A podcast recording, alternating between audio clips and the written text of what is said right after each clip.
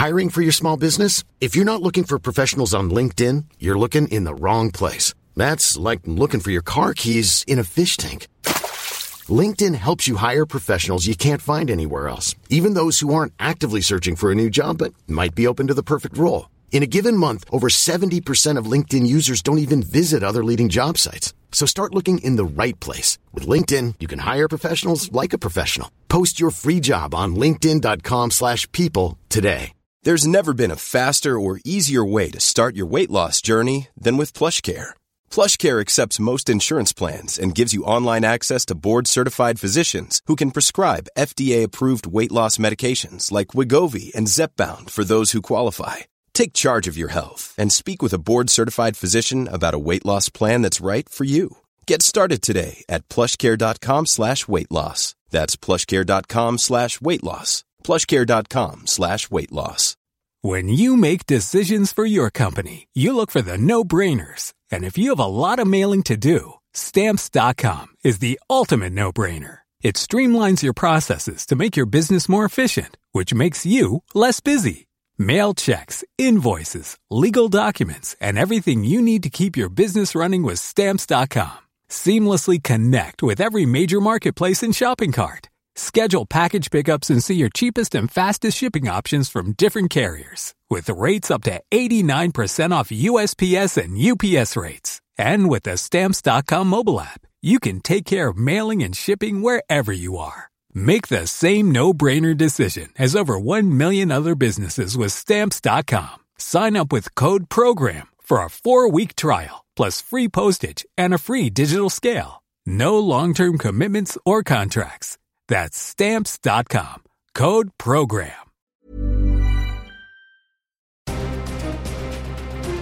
Hello and welcome to part 2 of this week's Clash of the Titles, the podcast that pits two movies with lots in common in a fight to the death to see which one comes out victorious. On Monday's episode, we embrace the chaotic visual genius of Sam Raimi's 1987 Evil Dead 2, which dialed down the horror and upped the comedy. And today, we flip-reverse it, as we get a literal slice of bloody horror with chuckles few and far between, as Fede Alvarez brings the Deadite cause back to the big screen with his 2013 sequel, Evil Dead.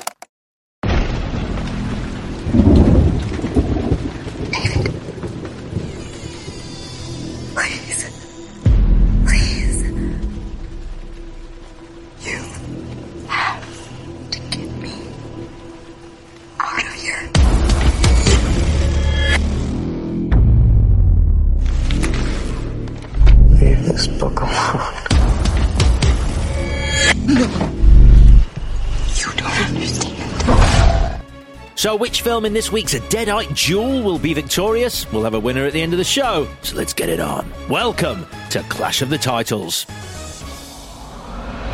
Release the Kraken! Hello, Clash Putters. I've had enough of this shit. I'm Alex Zane. I'm Vicky Crompton. I'm Chris Tilley. And continuing this Evil Dead journey alongside us is the not evil and very much alive host of the 90 Minutes or Less Film Fest podcast, the wonderful Sam Clements. Hey. Hello. Great to have you back, Sam. Obviously, as I said, on Monday, we have guested on your wonderful podcast. And if people, our dear Clash Putters, would like to hear us talk through Evil Dead, the original Sam Raimi movie, then they just need to head to your podcast, which is available on all good podcast platforms. Wherever you're listening to this. It came out on Friday, so go have a listen to that if you want to do the whole set. You asked us this on Monday. What is your favourite film under 90 minutes or 90 minutes or less? Do you have one? Am I allowed to ask the host of the podcast? Have you been asked this before?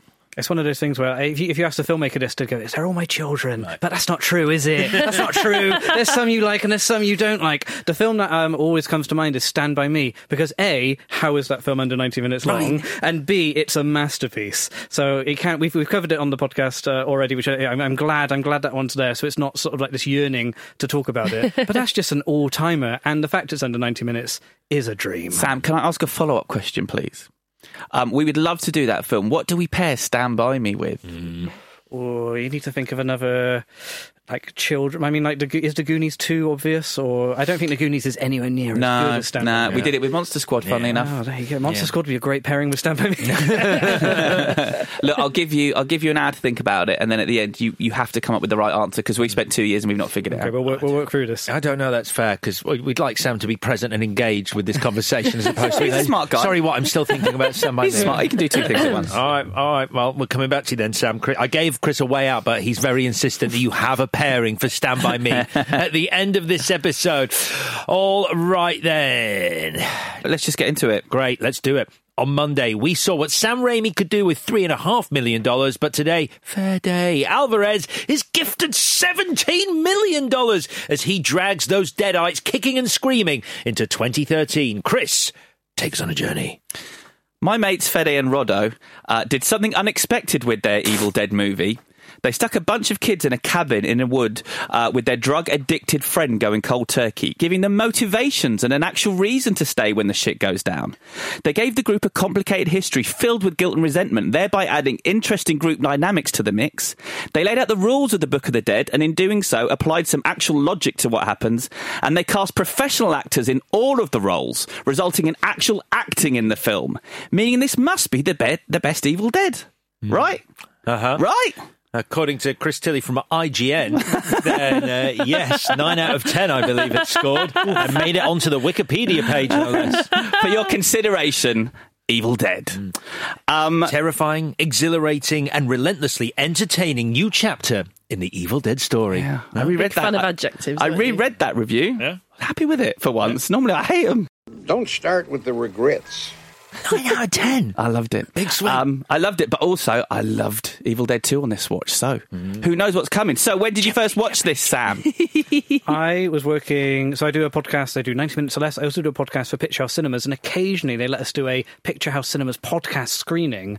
And somehow the podcast ended up hosting the UK premiere of 2013's Evil Dead at the Ritzy Cinema in Brixton. A Studio Canal, the distributor, spent loads of money. They built like a cabin outside the cinema that was there all day. You can go in, and there was people who were like in makeup who would scare you if you held the Book of the Dead. We did all this sort of stuff, and Fede Alvarez and the star Jane Levy came down, and we hosted a live podcast on stage. They'd been to the pub beforehand. It was a wild Q&A. And Studio Canal did not tell us they were filming the Q&A, so if you bought the Blu-ray from Sainsbury's only, we were a Sainsbury's only special feature where you could see the Q&A. Didn't get paid for it. That's the thing. Who's in the Sainsbury's are in the room? They're like, we want that, or is it like, we don't care about Sainsbury's, so just give them that? Like, which way around is it? I think often it used to, like, to entice retailers, like, guys, you could just sell the Evil Dead, but if you sell it in all of your stores, you put us on, like, the number one in your pretend chart. Special featurette. We'll give you the 2-disc, which has Sam's Q&A at the Ritzy. That's so brilliant. I was very involved in the UK release, at least. Brilliant. Vicky. It's a first watch. Alex.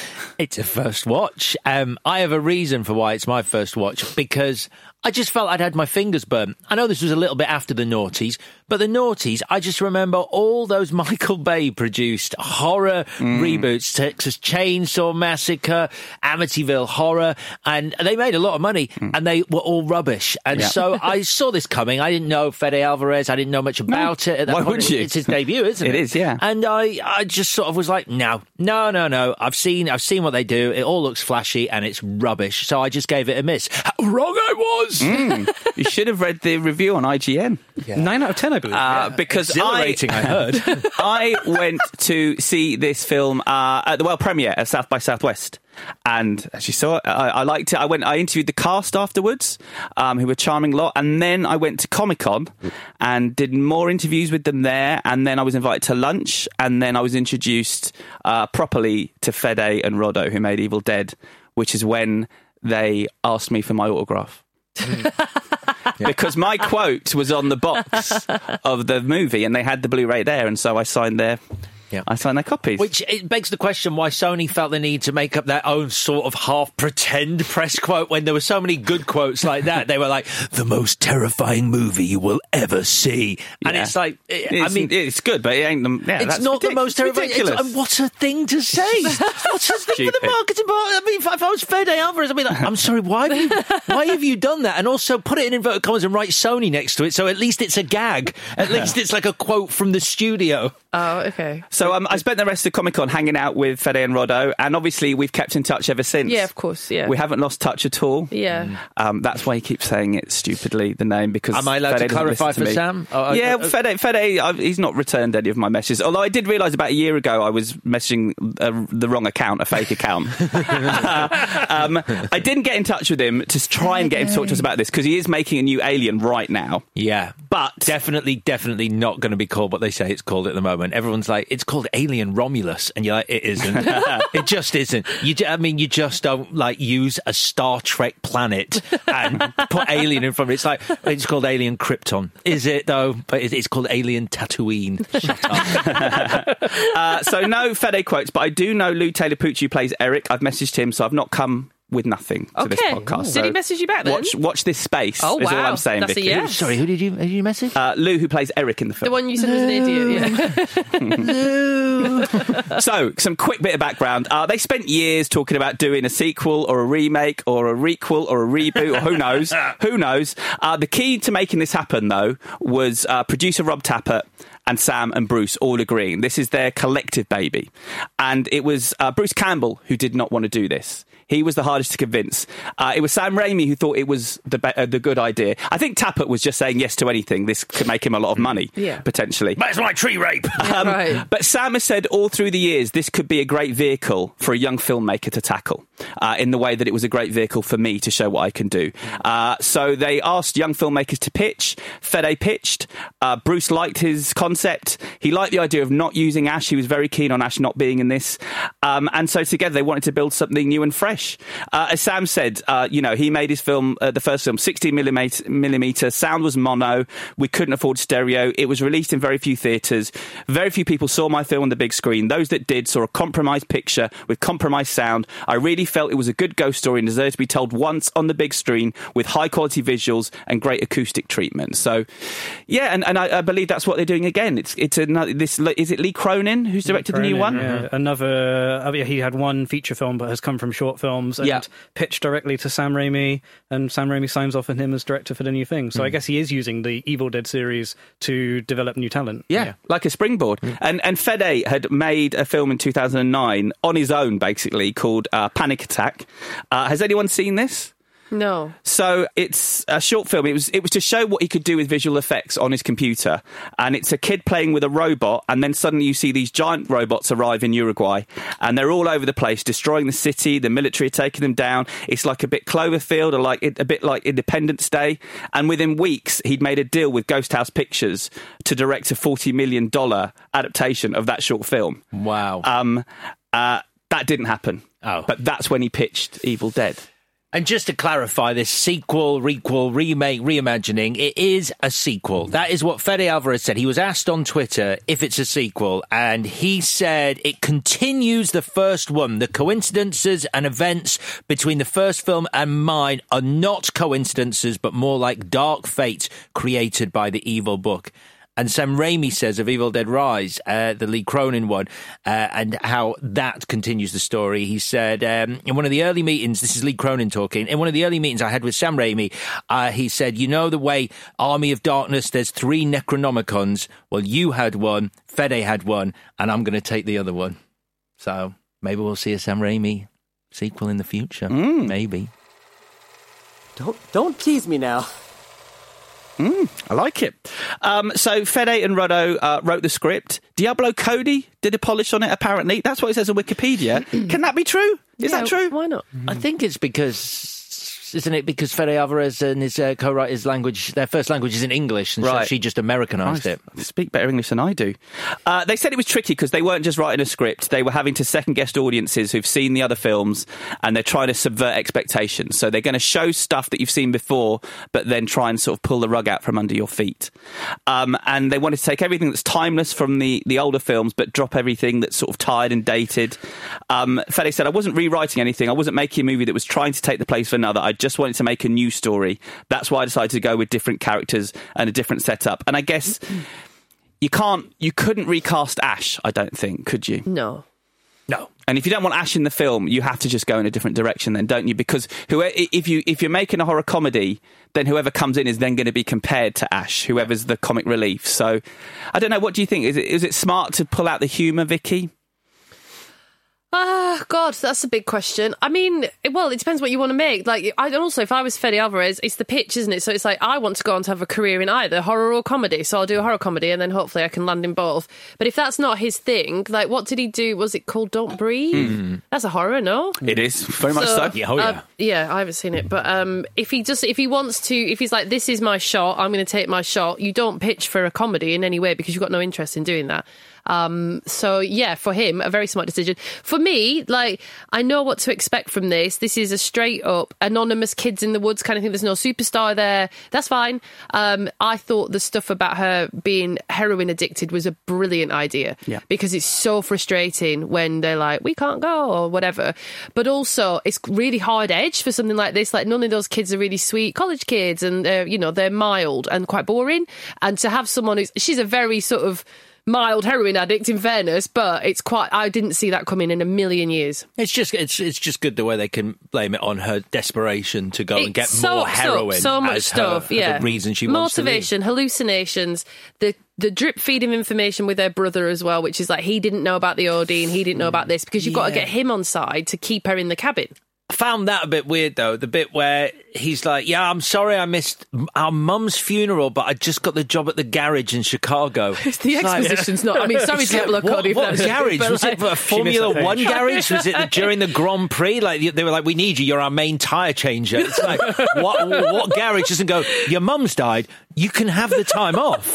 Weird excuse not to be there. The garage in Chicago is weird. And everyone's like, your sister's over there, your friend is over there. That's for you moron, because no one knows who anyone is. It's like, you have to keep loading the exposition all the time. So let's get into the movie anyway. We kick off with a prologue that starts at the end of another movie, essentially, with a girl stumbling through the forest covered in blood, and she gets a bag on her head, and then she ends up in a cabin, and she realises it's her dad. We realise it's her dad who's chained her up. Daddy, why are you doing this to me? And there's lots of people there, and we realise he's trying to help her rather than hurt her, and he's trying to save her soul. So he pours gasoline on her while she begs for her life and lights a match. Great. What do you think of this opening, Sam? It's quite a bold start. What's nice is it's playing with our expectations already. Like, we've seen the same film twice by this point in The Evil Dead and Evil Dead 2. So, new beginning. This is exciting. I think it's a really good way to set up, what's at stake. And this whole film, I think, is about saving people's souls rather than saving people. Mm-hmm. So it really sort of puts that front and centre. And it's brutal, isn't it? Yeah. It's 18 rating. It's brilliant, because I was suckered in, and I was genuinely like, yep, that she is the innocent and these guys are, evil fucking cultists or what have you. They're because they're cast like that. It's like, it's a bit like the trope at the start of the very first one with the fisherman, where it's like, the locals are going to get them. And then when it's like, no, they're the good guys. She says, good guys. I will rip your soul out, Danny. And he blows her head off with a shotgun. Although, don't we learn later on, he could have just buried her. Alive, though. Alive, sure. Or just set her on fire, which he has already done. He's obviously enjoying himself. And then we get The Evil Dead, the title. And this film ain't messing around, I feel like, what this opening is saying. And so we've got the same stuff, the Jeep driving through the landscape. Same necklace that you love, V. But worse. Somehow worse. Now I don't even have a precious metal. Now I've got some wood necklace. Is it wood or plastic? He says it's made from a special tree, which wood is meant to gives you strength. Sure. Whatever. It's horrible. I don't need it. And I'm terrified, because they brought a bloody dog with them. So I'm like, I'm on the edge of my seat going, I forgot. Is Grandpa going to be okay? No. Grandpa is the dog, in case you haven't watched it yet. So we've got Mia, who is a person who's addicted to drugs, her brother David, his girlfriend Natalie, and it says a lot about David that this is his new girlfriend and he's taken her to his sister's detox. Yeah, yeah, right? Because she's like, my friend, I say this in front of my friends and family, just met Natalie. Like, sorry, did I not expect? Natalie. Yeah, I'm a smackhead, but I'm dealing with it kind of thing. He's a shithead, basically, David. Yeah. And this is one of the things that tells you that. Also, what's wrong with Natalie? Like, your boyfriend's like, do you want to come up to the woods and watch my sister detox? Nope. No, I don't. They cut a lot of her scenes, apparently, in a way to tighten it. We learnt just a lot more about what a good-hearted, kind, nice person she is. So you sort of get a sense of why she's done this to support her boyfriend, but they got rid of all that. I'd like that. I think they should have kept that back in, because I think that would have made the arm-cutting scene later even more horrible. But then we're going way over 90 minutes, so... Uh-oh. They've already made that better. Like, even this version is over 90 minutes. It's out. So it doesn't matter. It could be 2.5 hours now. It's barred. It's not getting through the gates at the film fest. And their friends, they've got a friend who's a nurse called Olivia, and Eric, who's a teacher, played by Lou Taylor Pucci, who was going for that 1970s horror character look with his hair and glasses. Mm. I asked him about that when I emailed him. No response yet. Oh, bless you. I'm sure he's a busy guy. So, Lou. Do you remember me? Why'd you look like Kurt Cobain? Oh, 9 out of 10, Lou. I was 9 out of 10. Come on, mate. Brother and sister talk to each other, don't they? With the necklace. Promise me you'll stay with me to the end, she says. I'm not going anywhere, he says. And then he crosses his heart and hopes to die. Idiot. She pours the drugs out and goes cold turkey. And then, yes, as you say, Alex, we've got this exposition. The mum's gone. David wasn't there when she was gone. They said that was a tricky scene to write. You would probably agree, it sounds like, but it was all exposition, and they were trying to do it very fast. Garage in Chicago. Just don't say Garage in Chicago. Just say I just started that job. You know, that job had really worked, but it doesn't matter. No one gives a shit what it is. It's fine. Well, it does matter. It doesn't matter, no, because he wasn't going there for the work. He was going there because he didn't want to be at home. No. If you're about to say car battery, I am. No, come on. People know how a car battery works without working at a garage in Chicago. Do I know that? Yeah, okay. I mean, you don't... I see what you're doing. I know you love structure. Oh, they've set it up and they've paid it off. Yeah. Fuck it. But also... your character has to say garage in Chicago, then no. But also, we come to realise it wasn't about a job at a garage. It was just he wanted to be away. Any excuse to be away from the situation with the mum losing her mind. So, but she's still angry, he's still guilty, and everyone seems to resent him. So it is setting up a lot of interpersonal relationships very quickly. We've got a sort of complex group dynamic that isn't in the other films, and he even learns that she OD'd and died, and so we're raising the stakes suddenly that this is life or death for these characters, having to stay at the cabin. So night turns and turns up, and the cold turkey is tough, but she smells something dead, which none of the rest of them can, and then they look in the basement and find a lot of dead animals. Yep. Covered in flies. They're cats. They were originally crows in the original script, but Robert Tapert told them that's a cliche, so they made them cats. Okay. I don't know what the difference is. It's hard to get nuts sometimes. You just have to go, okay, what the fuck are you talking about? I respect that. I think crows, I would feel like, the symbol of death or whatever. Like, I think cats is more interesting. And more I do witchy, think maybe. There's a little too many cliches in this bloody movie, so I think that was a wise move to at least remove one. They did have a cat jump out here for a jump scare, but removed it because it felt cheap, and they were trying to make every scare earned rather than having... cheap ones like that, which I like the thinking there.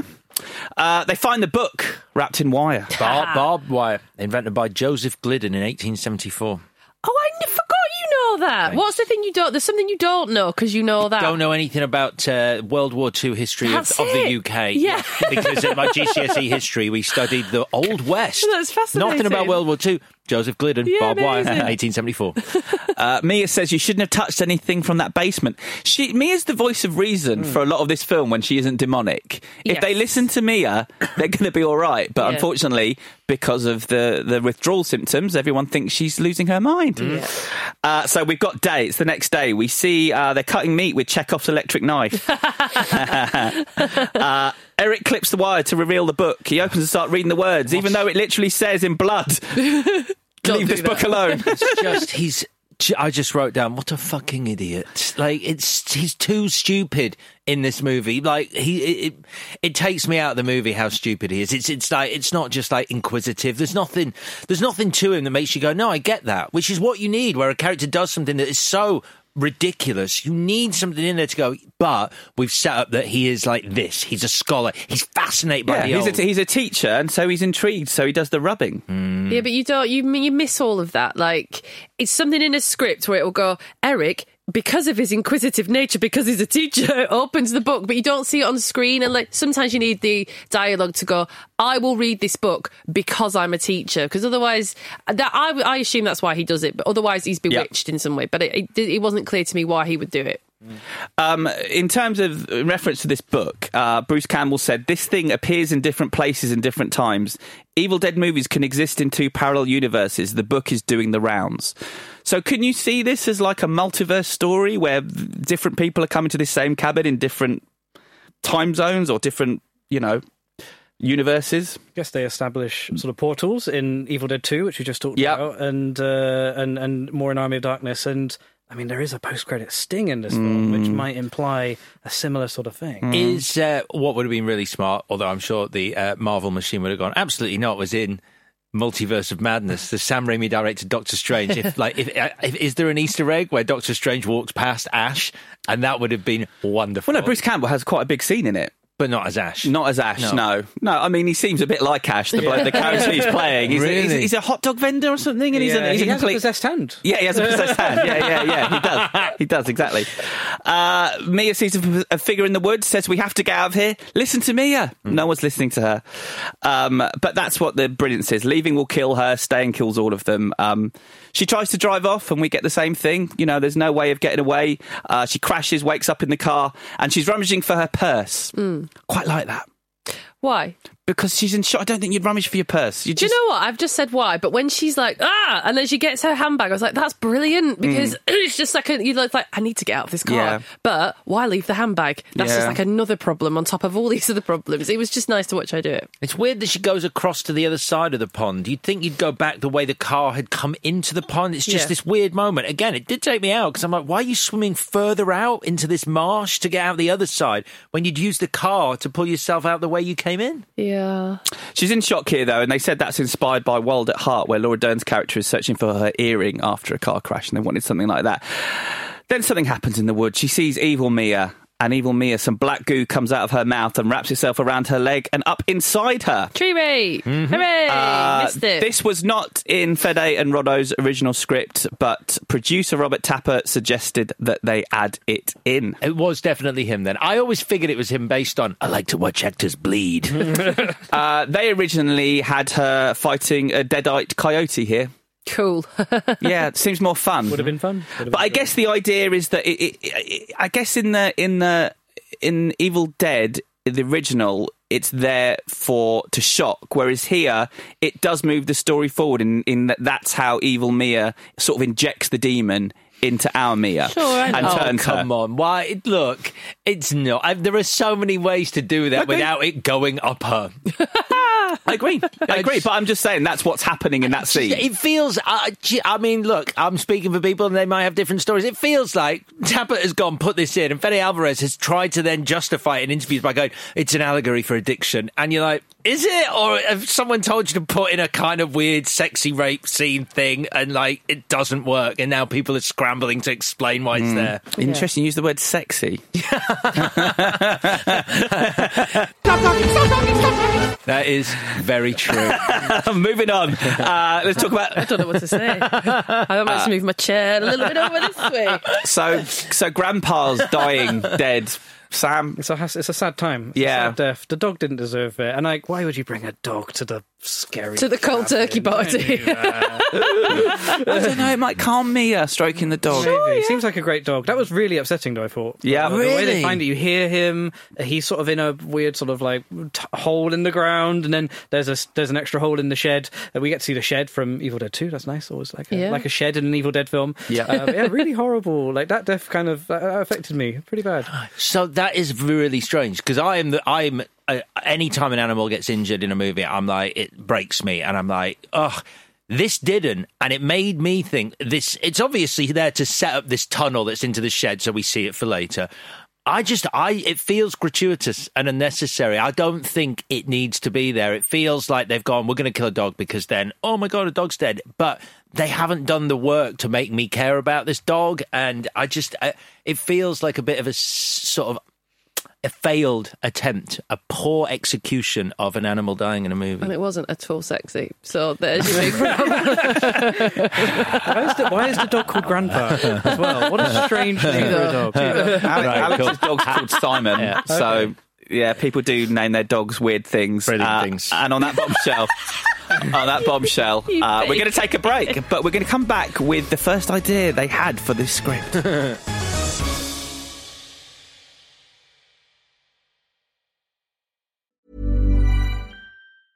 Hiring for your small business? If you're not looking for professionals on LinkedIn, you're looking in the wrong place. That's like looking for your car keys in a fish tank.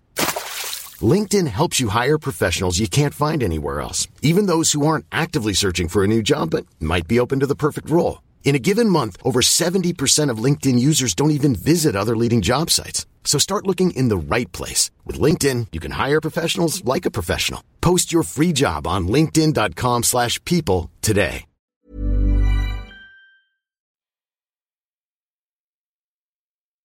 And we're back. So the first idea that Fede and Rodo had when they were writing this script was Mia burning herself in a shower and blistering up and it all popping. So is that because she knows, because the book has got handy instructions, hasn't it? So it's life burial, fire, cleansing by fire and boiling water. So does she just know that because she's got this demon in her, or did she read the book? Like, I thought she was like one step ahead of everybody else. I think you're talking about two different things. Yeah, there's an image of that in the book, right? Yeah. But it's not one of the ways to save someone's soul. Yeah. Sorry. So she's doing what the demon does in the book. Okay, well, it's a nice little preempting what you know you're about to see done through special effects. So it shows you like the jaw, the skin missing from the jaw for Olivia in a moment. Yeah. And I think actually we see her in the shower before Eric sees the image in the book, and then he's able to correlate the two. Okay. It's the How to Spot a Demon book. Sure. I think this is probably the film that uses the book the best, so we understand the plot. Yeah. There's a lot of how-tos and how-to-stops. I think the barbed wire, that's brilliant, because when they see... Obviously, a book made of whatever... If you thought it was skin, is gross and terrifying, but no one covers a book in barbed wire ever, unless you shouldn't really be opening it. So it is fun when he's like snipping through the wire. I feel sorry for Olivia. Because we as the audience know that this is real and the things are real and Mia isn't making up and it's not to do with drugs. You do immediately go, shut up, Olivia, when she's like, she's getting the best treatment she'd get in a hospital, but from me. And you're like, oh man, you're an idiot and you're going to die horribly.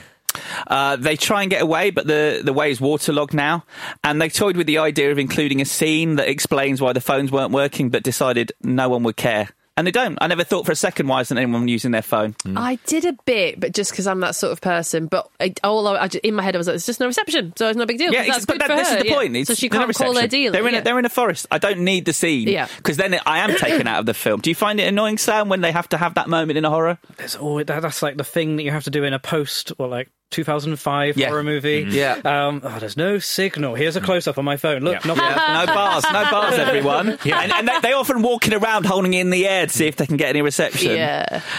She's got a sedative. But then she appears with a shotgun, points at her brother and shoots him in the arm. It's quite a shock, I think, that moment. Yeah, it is. The fact that she really does do that to her brother. And... Also, I think you think the first time you're watching this, well, this is a film about stopping her. The rest of this film is going to be about stopping this woman, little realising they're going to pull a switcheroo on us. Mm. You're all going to die tonight. We're hearing voices from the original lair, which I like. And now from this point on, the film pretty much plays out in real time. Vomits blood on Olivia, who shoves her in the cellar, where she smashes herself up. Not before Eric says, everything's been getting... Ooh. Oh, he's got a new phone. I accidentally phoned Kim. Not Fede. No. Oh, that's embarrassing. He doesn't know how to use a new phone yet. Chris has got a new phone. It's less than a week old and he's already misdialed someone on it. Live on air. We got Eric saying two preposterous things in a row. First of all, he's like, everything's been getting worse. Yeah. It's like, yeah, because you read the fucking book, doofus. And then he goes, I think this whole thing may have something to do with witchcraft. You think, Eric? You think from, what was it, the blood? Don't read this in the book. It's not witchcraft, is it? It's witchy. There's no witches. It's witchy. It's witch adjacent. Yeah, it's around the same. It's in the same ballpark. So Olivia's cutting up her own face with a broken shard of glass. Brilliant. Eric, is there something wrong with me? In the book, the figure, the illustration is of a skull person holding like that. So, sorry, can't see that, but holding a whole face. They've flayed their own face and they've held the whole face in their hands. So Olivia's down, like going, nah, cut. When she stops in the room and you can see the line going around her face and it's like, oh, Jesus Christ. And then Eric goes into the bathroom and it's brilliantly shot where he's like, Olivia, what's the matter? Not that. And then she turned around and I was like, ah, oh no, that's fine. Like, I was disappointed by that jump. It's the bottom half of her face. Boring. Missing. In the book, no, in the book, face. No, it's not. In the book, it's the bottom. I remember exactly the illustration. It's the bottom half of a face. Well, that's boring. Okay. Do the full face. Yeah, sure. I mean, you can say that, but they did set up the bottom half of the face. I know that it's just a memory trick. I just don't believe you. Okay. It does have the one sort of bit of slapstick in that scene as well, where he slips on a tongue. Oh, is it a tongue? Yeah. I thought it was a flap of skin. Is it her tongue? I read it as a tongue. Wow. In response, she stabs him in the chest and then takes a syringe to his eyes, and wonderful. He smashes her with some porcelain, and then he pulls a huge needle out of his cheek. And then there's some really nasty shots of an open wound as Eric's sort of they're trying to patch Eric up, and he admits that he might have released something evil by reciting those words. Well done, mate. So next up, we've got Natalie in the cellar with Mia, and what again? Mia licking her with a bloody tongue. I mean, let's do this now. So 2011, Cabin in the Woods comes out. And literally sends up all of this kind of behaviour brilliantly, magnificently. And 2 years later, you've got a film that basically ignores that film exists and just has people doing the stupidest stuff. And that is my main problem with this movie. It's like, why is she going into the cellar? Mia has just shot someone. Why are you going down there to see if she's okay, to check on her? You just would not do that. She needs help. So Mia needs help. Stupid. Mia needs her friend's help. Oh, no, Mia needs Natalie's help. I know you want to defend this movie because you love this movie. I'm explaining to you. It's not an explanation. There's no way you'd go down there when someone is that dangerous. You know what you need to do. So the demons can do... It's daft, but it might work. So the demons can do voices because they're pretending to be normal Mia. Help me, why am I down here? So you have to do it like the police are here. Like, someone called the emergency services. We are here. We're in the... We've come through the basement for some reason. Come in, can you let us into the house? And then someone might go, oh, yeah, go on then. I would look because I'm a bit desperate. That might work. But in a demon voice. Sure. Speaking of demon voice, after she's given her the bloody lick and then split her tongue in two. Cool. She says, kiss me, you dirty cunt. Which gave me quite... yeah. Different, in a different context. We can work with that. Sure. Exorcist vibes, I guess, from that. And now we've got demon Natalie, who... Oh, not before Mia's offered to suck her brother's cock. When she says, Mia's not here, you fucking idiot, I laughed my head off. I think that's a brilliant... Because he is a fucking idiot, in fairness. It's just such an... It's quite a British thing to say. I just found that genuinely funny. Not like I'm laughing at the... I'm laughing with everyone. I just thought it was really good. I think one of the best things that this film does is this idea, because, you know, it's like, oh, they're dead. And you sort of always think about death as like, well, that's the end of that character. They're dead. But this really builds on this idea that because they've been possessed, their soul is going to hell and your little sister is being raped in hell. And this idea that death isn't the end for them. Their souls are going to hell. And the bit where Eric says later, I don't want to become the devil's bitch. And it really does build on the idea of just how horrific their fate is going to be. And when we get to the bit where Mia comes back, she does allude to the fact she's awake through all this, so she's trapped in her body seeing what evil Mia's doing to everyone, which is quite a terrifying concept. Eric burns the book, and they were going to have him saying, we'll be dead by dawn here. Oh, I like that bit. But they felt it was too on the nose, and that it would be too much, you know, trying to figure out how much fan service to do. And they sat around and said, no one would actually say that in real life. No one says dawn, really. They don't say dawn. No. Right. So they pulled it out. A song by the trip-hop group Depth Charge called Dead by Dawn, which uses that sample. Really? Nice. Yeah. And so we learn the rules here. There's an evil entity, a taker of souls, a demon. It's going to feast on 5 souls. And once it's done that, the sky will bleed again. An abomination will rise from hell. It attached to Mia's soul like a leech. It's becoming her. If we want to help Mia, we're going to have to kill her. Who else thought it was going to be Tim Curry from the Incredible Hulk movie when they said the abomination? I was like, amazing. I was thinking Tim Roth rather than Tim Curry. From that. Oh, yeah. Because he's not in it, but it's fine. Is that our obligatory Tim Curry mention? I've run out of actual connections. And that's this week's Tim Curry. Right. I found the 5 thing frustrating because it's like, we need 5 cells. Oh, that's handy. There's 5 people. Like, that's bullshit. It's a crap swap, but you have to do something else. Like, it only happens on the blood moon of the 3rd day of the something. Like, stupid coincidence, but not the coincidence that's like, there's 5 kids. I know it's all homage to the old thing, but if you're a demon and you live in hell, why 5? Why not 7? It just, there's no sense to it. There's no, like, lore to it. Unless I'm missing something that's in the book. The devil's number. It's the evil number. No, it's not. Mm. No, it's not. It is. No, it's not. Did you not know that? I don't believe you. It's 100%. I think you're tricking me. That's why they picked 5. Okay. Is that true? Yeah. Sam. It's also the amount you can fit into a car, so that's confusing here. But does Grandpa's soul count in the 5? So I feel like... wow. Does what a great point. Do dogs have souls? According to this movie, no. Screw you, Fede. Screw you, Fede. Just taking good care of everyone's animals. Never text him again, by the way. Even if he begs to come on, it's a no. So we've got less of the anarchy of the Raimi movies in terms of there's rules that have been set out. Do you prefer that, or do you like the wild, sort of untamed version of this that Raimi gave us, Sam? I think during the original Evil Dead, I'm like, oh, I'd love some rules. But actually, this one's quite rule-heavy. Maybe, like, rein the rules in a little bit. I do like that we know what's at stake and sort of, you know, how what it is and how you could defeat it.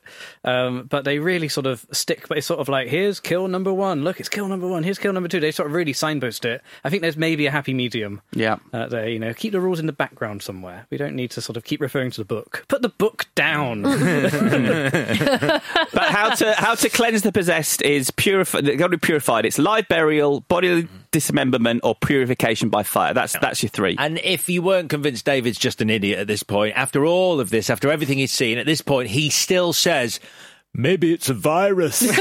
Fuck off, David. He's seen cabin fever. It's a cabin fever virus. Please. Maybe the virus. Of course it is, mate. Go home. So Natalie fires some nails into her face with a nail gun. She turns Eric into a pincushion. She smashes David with a metal bar. She gets shot with nails. She splits her hand down the middle. And David blows her other arm off. It's interesting. The one bit of fan service I would have liked, because it's a brilliant line, as is, where she chops her arm off and she goes, I had to do it. I feel much better now. Wonderful. But I would like, my hand went bad, which is the Bruce Campbell line from the start of Evil Dead 3. I like the line when she's covered in nails. David, my face hurts. That was one they came up with on the day. And Eric's supposed to be a bit of a weirdo. And Lou, he didn't know that she was going to say that line. And he's laughing for real. And they kept it in just to make Eric seem a bit more of a dickhead. In terms of Natalie, as I said, there was a lot of stuff that was cut from her character where she was sort of the nicest of the bunch. And Fede said that one of the rules that Sam Raimi told him before they started shooting was the innocent must always be punished. And that's what happens to Natalie in the film. She's sort of the sacrificial lamb who's there to be fridged, essentially, to help David on his journey. Yeah. Then he's like, I can do what I've got to do. Because I just killed my girlfriend. Yeah, because he goes to burn the place down with Mia inside, but he stops. And this is him finding the right path now, because previously he sort of sacrificed his sister by running away when he left him to save himself, when he left her to look after the mum. Mm-hmm. And here he's going to sacrifice his sister by running away. And he changes his mind. So he's starting to do the right thing here. So he heads to the tool shed to tool up. Yay! He does. He goes full MacGyver. It's great. And he heads into the basement where they have sort of a big basement battle, I guess. And then he sort of gets Mia out and puts a red dress on her. Why this? Why this red dress? I think this is the mother's red dress from stuff earlier in the film. Oh, God. Yeah. Because also, I was thinking the whole time, it's a very different film where she goes cold turkey in a cabin and you're like, is that a good idea? Like, your dead mum's shit is all over the place. It's horrible. Like, that shower is a nasty shower. would she not have rather gone like Centre Parcs or something? Like, it's true. Yeah, it's true. You'd be sketchy, and then your brother's there going, "Do you remember this dress our dead mother used to wear?" I think it's the last thing you need. It did take me out of film. I was thinking, where's that red dress from? I thought it looked also. This is Beetlejuice. I'm like, it's that Lydia's wedding dress from Beetlejuice. And it's also a bit pervy weird as well, like dressing up your dead sister in a frock in order to like. I guess he's burying his mum at the same time he's burying his sister. Yeah, because he wasn't there for the. Eric thing. Comes through now, doesn't he? Because we've been hating on Eric because he's like a massive dick. But now he steps up, and when Mia starts to try and kill David, he helps out. Yeah. And you sort of do, at this point, I was like, actually, considering he's still standing and still trying to stop this demonic force that, yes, he unleashed, he'd been stabbed by a knife, stabbed in the eye by a syringe, fallen on a toilet, been shot all over with a nail gun, had a Stanley knife jabbed in him, and he's still there. Doing his best. I think the film does a good job of not, it's such an obvious moment where the person you left outside and said stay there doesn't stay there. But when he pops up, I was like, oh, there he is, because his character, he's knackered as well because he's very injured. But I thought he would just stay there when he was told to stay there for the first time in film history. So I liked it. It did give me a shock. He's doing the right thing, as is David now, who's actually sort of living up to his responsibilities, not running away. And he does what he was supposed to do earlier in the film. So they believe that the big mistake David makes is when Mia brings up the stuff about the mum, he does not apologise. Here he apologises to her, says, sorry, I should have been there for you, and then digs a grave. So is that, puts her in a grave. Is that the demon talking, or is that real Mia talking? Because does the demon and Mia are one and the same thing, so the demon knows all about her mum.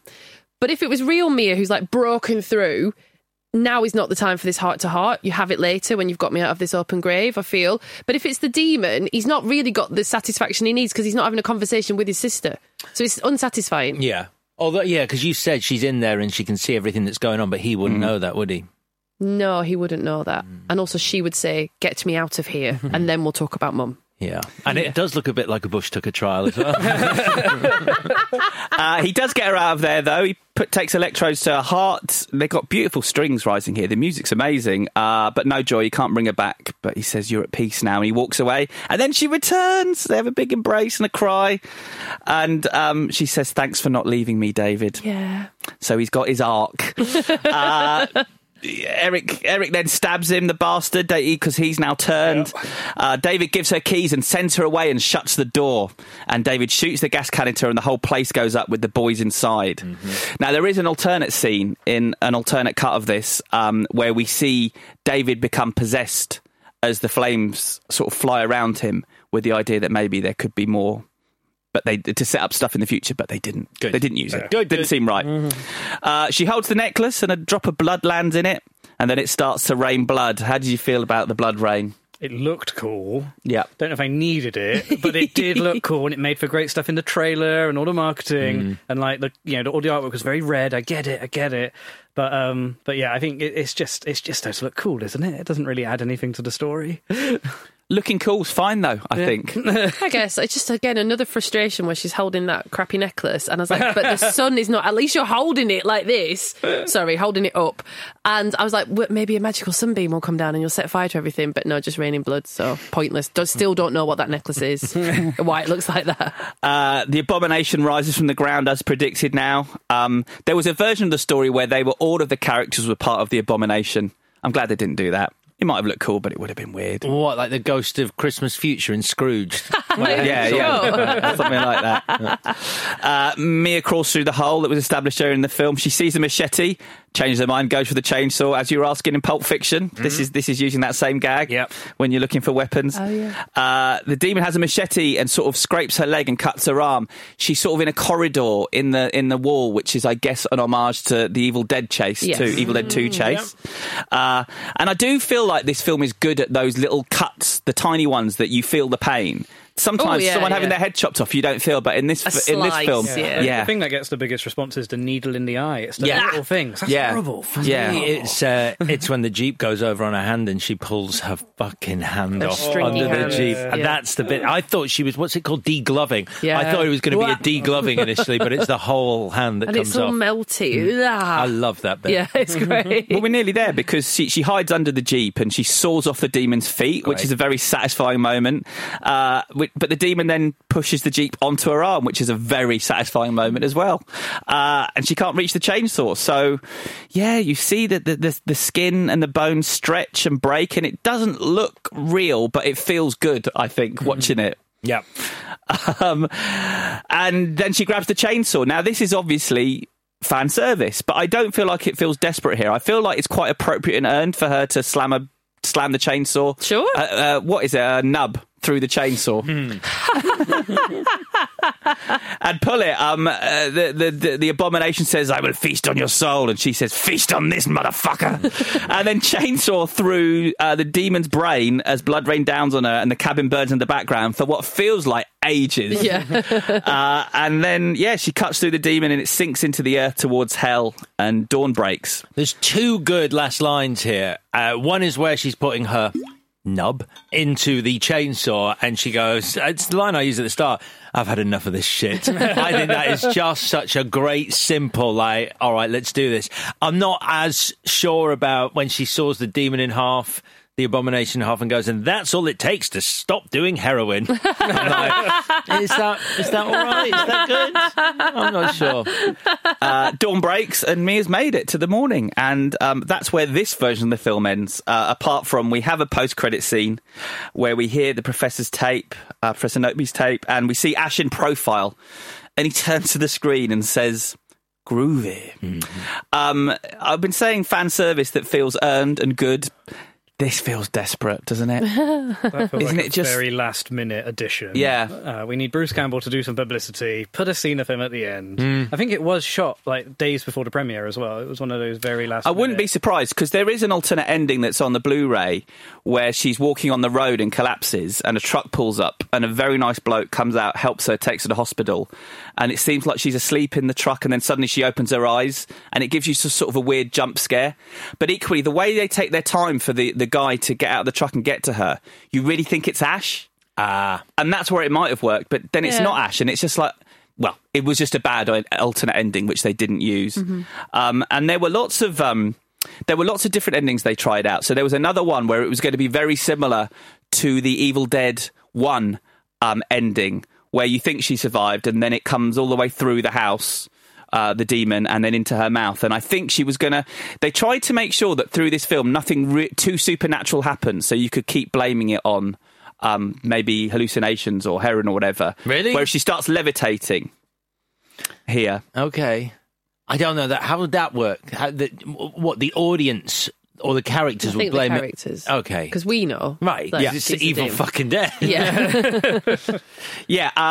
And equally, just one where it was the same as the Evil Dead 1 ending, but Sam Raimi said to him, after everything she's been through, I think the audiences are going to want her to live.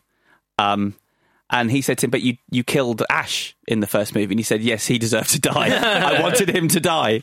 But we've got to have Mia live." So, yeah, that's... Let me tell you about going to school with Bruce Campbell. That's 2013 Evil Dead. So let's do the bits and bobs. Sam, what was your favourite scene? I do think actually burying Mia to sort of get rid of the dead, and that sort of, like, I think that he's like fully leaning into the law by that point, puts a bag on her head, and I'm like, that's a bit weird, but that's so she can speak. Her guts aren't full of soil when she wakes up. Yeah, I think that seems really powerful, and actually it's a nice arc for Mia to sort of come back and, you know, kick ass towards the end. Yeah. There. It's just done. I do think this film, like, so much more than the Sam Raimi ones do. Like, I don't love all the gore, but it does do the emotional stuff well. And Jane Levy's performance is so good, and that's one of her best scenes. She's really good. Vicky? Carhand is brilliant. I like the basement stuff. Like I said, when she says, "May's not here, you fucking idiot," that just made me laugh my head off. But the homemade defib just shocked me. I don't know why it shocked me so much. It's set up earlier where... Eric or someone was like, and she had to have a defib, and everyone's like, "Oh my god!" And it's like, well, if you nearly die, that's what they use. But to see a car battery-powered defibrillator, like, just really shocked me. I don't know if that works. It does, yeah. They did their research to find something that would work. They tested it on Bruce Campbell. Yeah, he didn't want that, but that's what happened. That just really. I didn't even know you could do that. Like, it seems like a good. I don't think you could do it. That's fair. Yeah, you haven't worked in a garage in Chicago. I've never worked in a garage in Chicago. So, and I haven't ever, I've not even jump started a car. So don't. You crashed one into a bus, though. That's sort of halfway there. Turned it into a bus at 5 miles an hour, officer. So nothing to worry about there. Homemade defib. Just the setup annoyed me because it's like, this is really heavy exposition. So then when it did pay off, I was like, that's good. And I don't feel like I've seen that before. Love it. Al? I can't pick a single bit. That whole final showdown from the minute the abomination rises, and I think it was 50,000 gallons of blood starts to fall from the sky, and the bit in the little alley bit of note to Evil Dead 2, and then that fucking hand under the Jeep. The whole thing is brilliant. And I was a bit lukewarm towards this movie. And so to go from being like, to I'm so into this final fight is quite amazing, because normally you have to be like really invested in it for the final fight, but there's something about the way that starts and the way it's orchestrated. I just loved it. Yeah, and there are a lot of, as I said, I watched this in a packed cinema. There are a lot of audience moments in this film. Those horrible, disgusting bits are great with a crowd because everyone's reacting sort of physically and verbally. But this brought the roof off the place. This is one of the best experiences I've ever had, that climate. I'm the same as you, Al. And it was just... The place went nuts for this scene. As soon as the sky started raining blood, and then from there on in, it's only 5 minutes, but it just keeps delivering what you want it to. So I quite agree. MVW, Alex, most valuable whatever. I agree. Jane Levy is very good in this. I'm sorry to hear that her and Fede have fallen out since then. They had a little bit of a to-do, didn't they? Because he happens to the best of us with Fede. He's quite fickle, isn't he? Yeah. You know what? Yeah. Based on what he's done to you, I'm going to blame him. But he said because she wasn't in Don't Breathe 2, and he said she's amazing and in her element on TV where she's truly happy. Okay. And then he went on to say about her not appearing in Don't Breathe 2. When I pictured her shooting this movie, I did not see her happy. I think she gives 200% every day, and these movies are really demanding, and the way we do them, I wouldn't do that to her. And she then sort of replied going, I don't want to revisit this, but it feels a little weird to have people choosing your decisions for you before they've asked you. That is money. That's all that is. She asked for a ton of money. He said, no, that's that. Really? Do you know what I mean? She's like, oh, she's very, she gives it all, but I don't want to do that to her. I don't know. We're not paying 200% more. Yeah, that's what I mean. That weirdly specific figure. Our old friend Rob Tapert came up on this, in some of the behind-the-scenes stuff where, she cried a few times making this movie. She talks about it on camera during the making of it, and he said to them at the beginning, look, there are going to be moments, these are the hardest films you'll ever have to make, Evil Dead movies, and there are moments where you're going to want to rip your makeup off and go to your trailer and cry. You can do that. Don't rip your makeup off, but go to your trailer and cry. You can do that. Because of you dick. Exactly. I'm like, easy for you to say, Rob. I'm crying because of you, because of a tree I had to go, like, that's not good, is it? So I'm not taking sides, but it's not Jane Levy, it's Fede Alvarez, simply for the decision, which he's talked about, CGI, faster, cheaper, could have made this for less money and done it a lot quicker. But the fact that he went for mostly in-camera special effects, I think you're watching a movie that is 10, 20 times the movie it would have been if those scratches, those cuts, you were talking about them earlier, were digital, which they could quite easily be. The fact that you're watching prosthetics makes this movie. When Lou's pulling that nail out of his face, that's just a nail hidden up his finger that he's pulling out from under his... Not up his finger, but between his fingers. Oh, it's just a simple magic trick. Oh, wow. I think that's part of the Evil Dead films. It needs to be tangible and gritty and, you want to get your hands all over it and make for that big screen experience. I think that's the through line with all the films we've talked about today is they're good with a crowd. Yeah. And that's how you do it. Vicky. So Jane Levy, or the decision to have her character be drug addicted, because that's not what I expect when I see this film. These are very clean looking teenagers. Some of their dialogue, they're like, hey buddy, haven't seen you for it. It's like, oh god, okay, here we go. And then all of a sudden it's like, goodbye heroin. It's like, bloody hell. But it just takes care of so much stuff, which I love. But Jane Levy, I think, so this is the first thing I've ever seen her in. I thought she was really good. You know that she's the final girl because she's got a bit of sass and she gets quite a lot of heavy story up front. But for me, for the these films, it's like, well, she's a drug addict, so there's no way she can make it because you will be punished. And then she's relegated to the basement for the whole thing as well. So it's like, I will be really sad to see you die, but you must die because you're a drug addict and these films don't allow that kind of thing, these types of films or whatever. So then when she survives, you're so pleased for her. She deserves it and you get to see more of her. And I think that's down to the character's brilliant, but it's obviously her performance that when she survives, you're like, I know I'm going to get that final act with you in it. I thought she was really good. Yeah, I'm going to jump in now because I agree. I think Jane Levy, that's really hard shoes to fill when you're essentially the Bruce Campbell role in an Evil Dead movie. Obviously, it couldn't be more different, but I think she absolutely nails it and really delivers. And yeah, you didn't miss. I didn't miss. I wasn't missing Ash. Sam. Same, Jane Levy fan club. What a performance. Like, she really sells the horror. She's got such an expressive face. She goes through some grueling stuff. And yeah, I'm rooting for her all the way. And she can't half scream. Yes. I once made her scream. Really? Yeah. I'll send you the video sometime. Please don't. Wow. No, it was during a live... don't want to know. It's fine. Cool, let's just leave it hanging there. She was smiling. Would you change anything? Are they often not? Is that what? Sorry, they. What the fuck is that supposed to mean? Sorry, Vicky. What would you change quickly? I want to. So, is this a reference I've missed because I haven't seen all of the canon? But sure. the people at the start, when the dad is like, "These are good people," and they're watching the girl be burned when she's tied to the stake. You know, the first. You know, who are those people? Like, who is this collective of people? I feel like they're just people she's terrorising. But some of them seem like they've got like injuries and deformities. And it just seemed, it really threw me. I might be overreaching, but it's misguiding you. It's basically going, oh, this poor girl's going to be killed by these terrifying people. It's playing on your prejudices. You're thinking you're in Deliverance, I guess. Yeah, the hills have eyes. I thought they looked like an experiment, or like, because it was just this creepy basement, and then I know that there's a portal, and I know that anything's possible. I didn't. Oh, okay. What a bit of trivia. One of those guys who does look a bit strange. He survived. He's in real life. He survived 2 plane crashes, apparently. Wow. My other one is POV shots are so important in all these films. So when Mia is in the grave, unless I blinked and missed it, I could do with a POV from her perspective of being buried. Because live burial, the film is brilliant at going, these are the options. Live burial is obviously the worst. No one wants buried alive. When you do bury someone, you don't feel it as the audience, which is you've got to take the bag off her head. You could just, but then with the, it could be a surprise of like, she goes pop like that. And it's like, is she a demon? Is she normal? And then you could mess it. That could be quite funny. That's all my change. You want to pop. Sam. I think just add, if they could do a comedy pass, get Diablo Cody in with her like comedy head on, not just for the English language stuff. Use a hamburger phone in this bit. A couple of gags, there you go.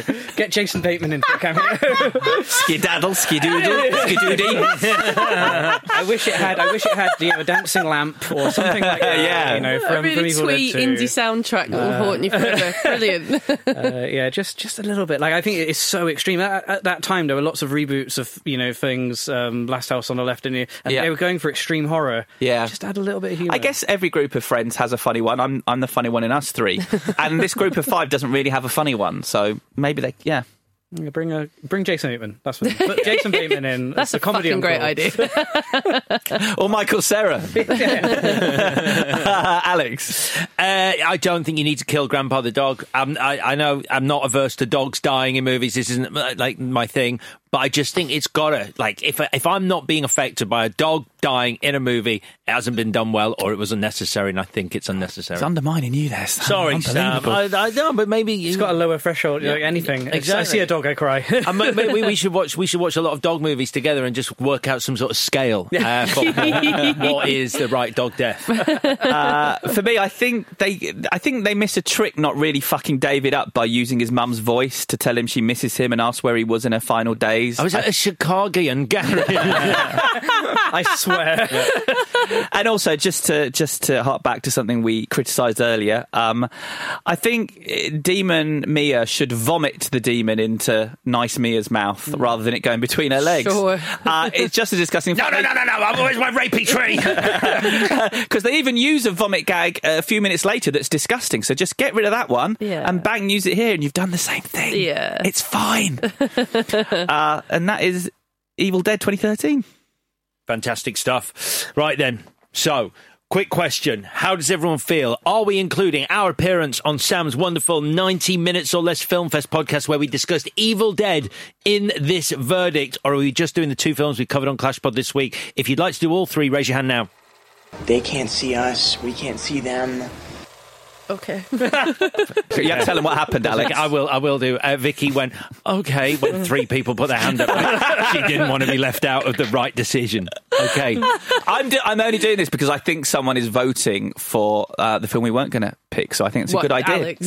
Who knows? Jeopardy. Who knows what's going to happen next? Jeopardy. It's time for the verdict. You want answers? I think I'm entitled. You want answers? I want the truth! All right, Sam, as the guest, I'm going to let you give your verdict first. Which film are you voting for? I think it has to be Evil Dead 2. It's still under 90 minutes, but it's brought to life with a bit more budget than the first The Evil Dead. Although I think if you were doing sort of a... maybe, you know, just one versus one, The Evil Dead and Evil Dead 2013, they're much closer, much closer. Evil Dead 2 is sort of the fun outlier, and I like the fun uncle. Yeah, I get that. Okay, so that is one vote from Sam for Evil Dead 2. I think you should go next, Alex, as I feel like people will be guessing. Really? You want me to go next? Okay, I went early on why I don't think it's Evil Dead 2013, and it's, for me, it's the Cabin in the Woods thing. Too many characters do too many stupid things. I mean, I know we talked up the final fight, and I love it. Dropping keys. I'm like, oh, God, dropping keys. It's just, like, so tired. I'm so bored of characters dropping keys. It's like there's too many moments like that. Eric is just stupid. Natalie going into the basement. Stupid. People doing stupid things. And maybe I'd seen Cabin in the Woods so recent that, like, well, I watched it recently, and so it's still so fresh in my mind, but it's just too many boring tropes. That said, that final fight is brilliant. Evil Dead 2, I love. I think it's an absolutely fantastic film, but my vote is for the original 1981/3/2, whatever it came out, 1980 whatever, The Evil Dead. And I think it's because it's still funny for me in that really dark way. It's not aiming for laughs, but it's so gratuitous, so over the top with some of the gore that I just think it's hilarious, and it makes me hysterical without trying. And also, it's fucking scary. It's an actual scary film, and two isn't. And I just think, I know, you know, thankfully it's 90 minutes long, which is why it works so well. But to do, like, you know, to just sort of keep up that gag ratio, hit rate for 90 minutes, it just about pulls it off, but it's a bit wearing. It's like, okay, another comedy setup, Whereas that first movie, like the stuff it does at the start, the swing banging against the side of the cabin, like it does so little and creates this truly ominous atmosphere. And I think it gets a better balance of horror and laughs. And so for me, it is Sam Raimi's original The Evil Dead. V. So in terms of scares, it's 1-13-2. But it isn't going to be 2013. I just feel a bit jaded by, it's like this with the Evil Dead 1 and 2, what you've got for me is like, because it's my first watch, is the shock of the old rather than the shock of the new. And I'm just a bit over. I find it quite hard to be scared by new horror. I don't know if it's an age thing. It's just, there's nothing there for me that's like, even when you haven't seen something before, you probably have, and all the rest of it. Whereas the shock of the old, the sort of grainy aspect to Evil Dead 1 makes it terrifying. Now, that's unintentional because it's just the way it was shot, and it was shot 40-odd years ago.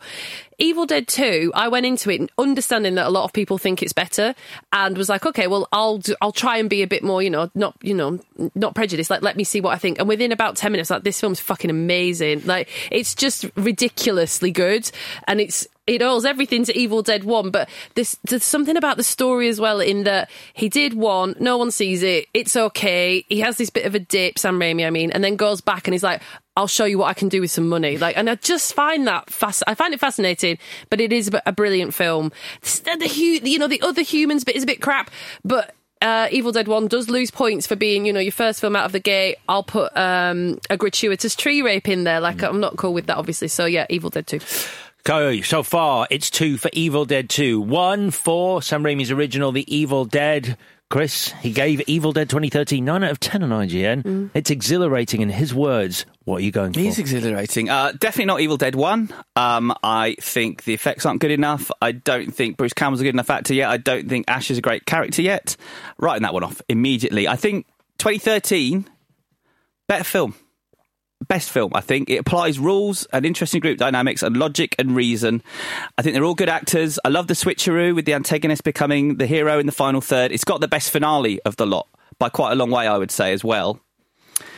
But I'm going Evil Dead 2 because I love this superhero origin story, and it's not just any old superhero origin story. This bloke starts out a romantic lead and ends the film Mad Max. In 80 odd minutes he becomes Mad Max, and Bruce is a great actor here, and the effects are great, and Ash is a great character. Plus, Evil Dead 2 I think is the most pure, unfiltered Sam Raimi we've ever got on screen, and that is something to behold. So Evil Dead 2. Well, we have a winner, and that winner is Evil Dead 2. Groovy. All right, then. So, don't forget, you can tell us how right or wrong you think we got it when the poll goes live on Twitter. We are at ClashPod on Twitter, also Instagram and TikTok at ClashPod. And we are done. Shall we have a look ahead to next week with the wonderful clue that you gave on Monday's episode, Chris? I think they heard your one as well, though. Trouble and Strife. So what are we doing, Chris or Vicky? Whoever's week it is, I don't want to get into that again. Chris? We're doing The Fugitive versus Gone Girl.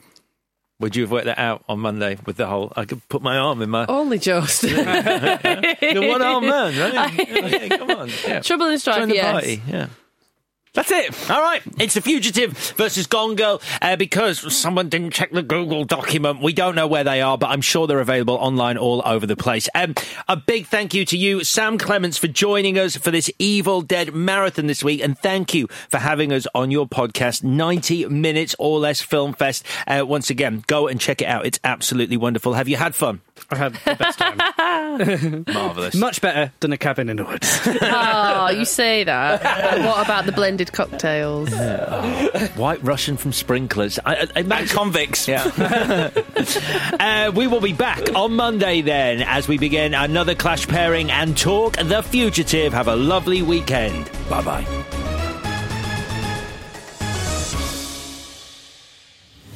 Clash of the Titles is a Stack production and part of the Acast Creator Network.